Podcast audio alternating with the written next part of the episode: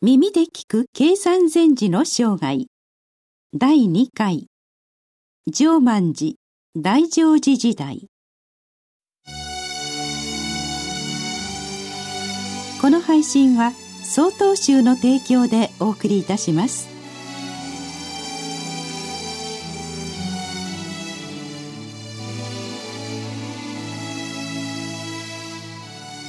昭和2年。西暦1289年もともとは加賀の国忍野省野々市。現在の石川県野々市市の真言宗寺院であった大乗寺が禅宗寺院となり鉄通議会禅寺が最初の住職となりました。経山禅寺のご尽力があったと同時に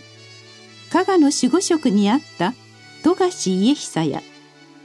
古くから議会禅師の地である真言宗の鳥海アジャリも力を貸したと言われています。永仁2年1294年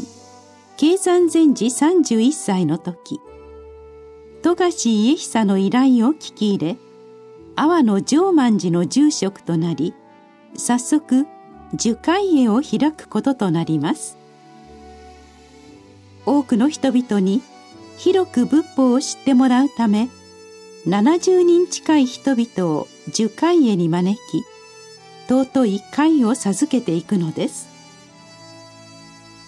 計算禅師から会を受けた者の中には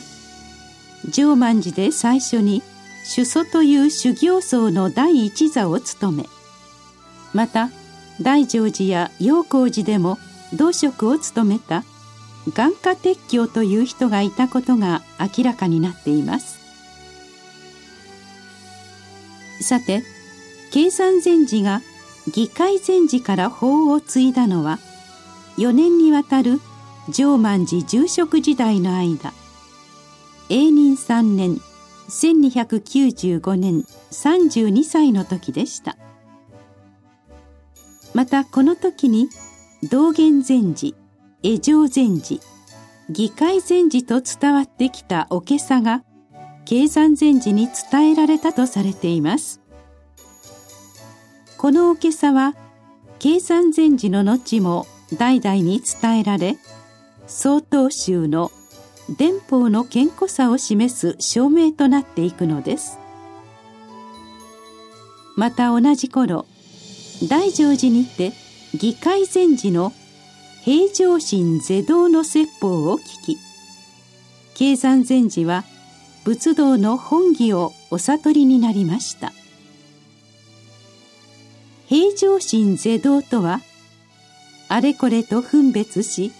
みだりに垣根を設けてその妄念にとらわれがちな心を超越した境地と一体になり日常の修行生活を送ることを意味しています。そして昭安元年1299年議会禅師の願いもあり経山禅師は加賀に戻られます。35歳の時には議会禅師より法営を伝授され大乗寺最初の主祖となります。昭安4年1302年には議会禅師は自ら大乗寺でのお立場を辞し経山禅師に大乗寺第二世の席を譲られるのです。大種に直接接し指導していく立場となった経山禅師はお釈迦様から脈々と伝わる正しい仏法をご自身で確認しかつ若い修行僧たちに伝えていくことの必要性を感じられるのでした。さまざまな宗派が独自の活動を続け教えを広めていく中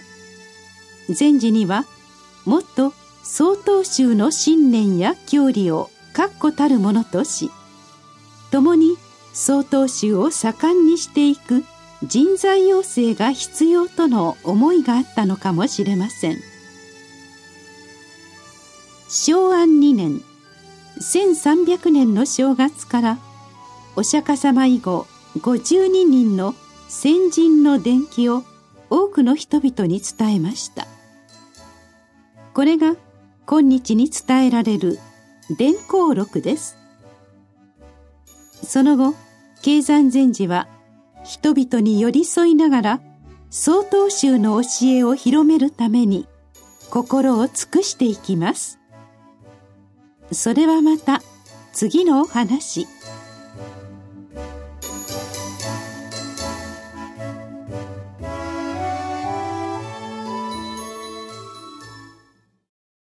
次回の配信は5月27日です。